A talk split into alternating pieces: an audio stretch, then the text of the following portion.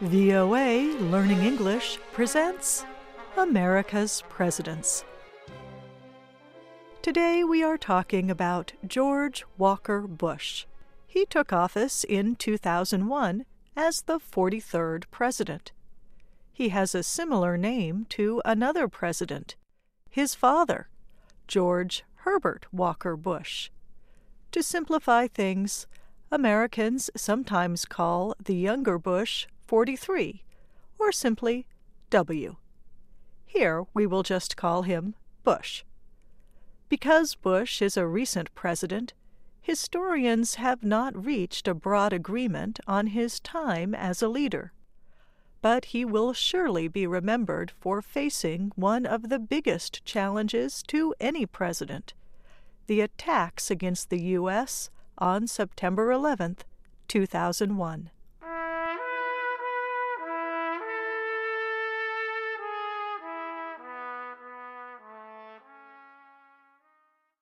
George Bush was born in the northeast state of Connecticut, but his parents soon moved to the southwest state of Texas. George grew up there and considered Texas home. The Bush family had a long background in politics. Bush's grandfather was a senator. His father held many public offices. In some ways, George was prepared for a career in politics, too. He went to the same private boarding school as his father. Then, like his father and grandfather, George went to Yale for college. He also worked on several political campaigns. But he said he did not consider pursuing politics. Instead, he earned a degree in business at Harvard and took a job in an oil company in Texas. In time, he founded his own oil business. And he married Laura Welch, who was a teacher and librarian in their hometown. They had twin daughters named Barbara and Jenna. In these years as a young adult, Bush began to make some changes. He began attending a Christian church regularly he decided to stop drinking alcohol because it was creating problems in his personal life, and he turned his attention to politics. Bush lost the first election in which he competed, a race to become a member of Congress. So, for a while, he focused on business investments and helping his father's political career. But in 1992, his father lost re election to the presidency, and the younger Bush saw a chance to enter politics himself again.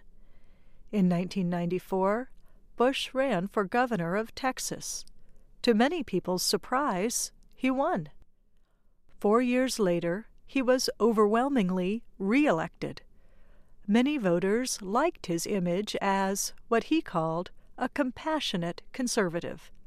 In other words, he wanted to use traditional Republican ideas about government to help society. Following two successful terms as governor, Bush turned his attention to the presidency. In 2000, he competed against the vice president at the time, Al Gore. The winner was not announced until more than a month following the election Usually, the winner is announced within hours. Both sides disputed the process of counting votes in the state of Florida. Finally, the U.S. Supreme Court ruled on the process. The court ordered state officials to stop recounting votes. Bush's lead stood.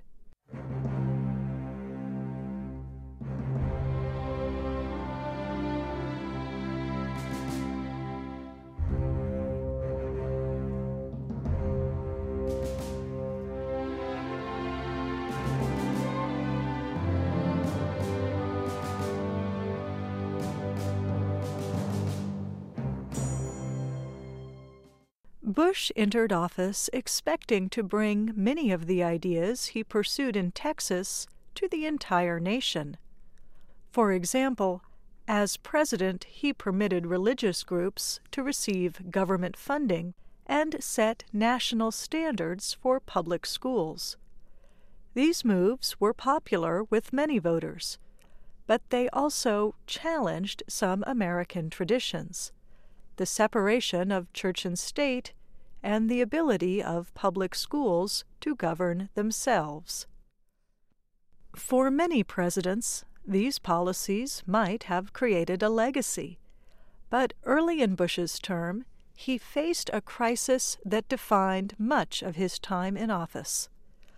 Hijackers linked to the Al Qaeda group seized four airplanes on September 11, 2001.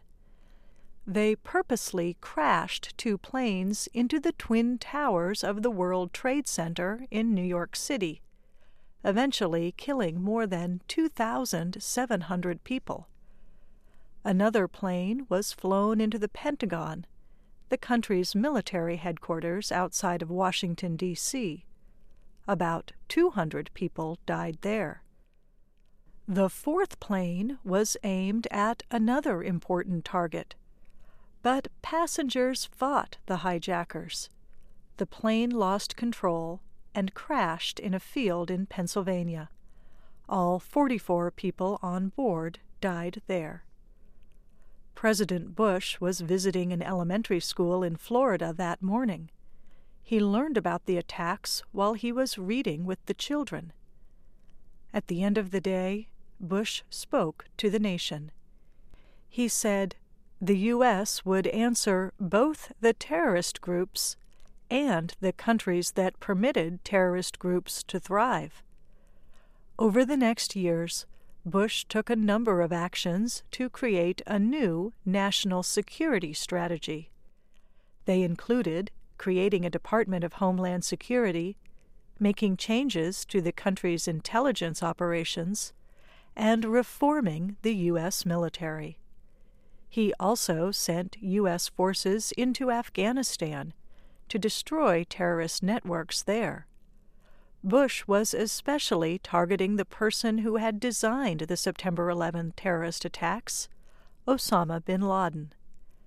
The struggle in Afghanistan was successful at first, but continued throughout Bush's time in office, and bin Laden was not captured while Bush was president.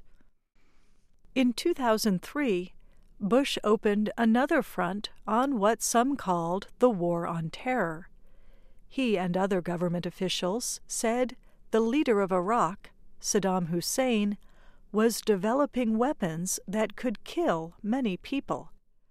They said Hussein and his connections to terrorist groups threatened Americans and people in other countries. Hussein did not agree to leave Iraq so U.S. and British forces launched bombs at targets in the country's capital.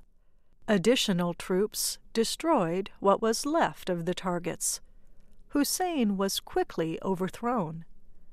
But the weapons of mass destruction were not found. For the rest of Bush's presidency, U.S. forces remained in Iraq. Bush promised that Americans would stabilize the country and help Iraqis create a democratic government.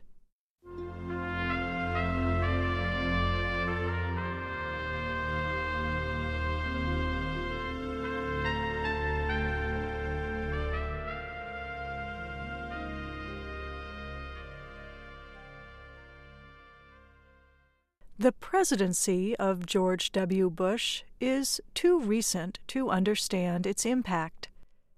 But there is some evidence of the public's reaction at the time. Bush received some of the highest ratings of any president. In the weeks following the September 11 attacks, 90% approved of his leadership. He was reelected in 2004 but his popularity steadily decreased. At the end of his second term, he had one of the lowest public approval ratings of any president 33%. The U.S. economy had entered a recession, More Americans disagreed, especially with his decision to invade Iraq, and some criticized his government for responding too slowly after Hurricane Katrina struck New Orleans and the country's Gulf Coast. Since Bush left the White House in 2009, his approval ratings have, like those of many presidents, risen again. He has mostly avoided public appearances. Instead, he has enjoyed playing sports, helping charities, and reading U.S. history. He also began a new hobby painting. He has created portraits of dozens of veterans to honor their service in the military.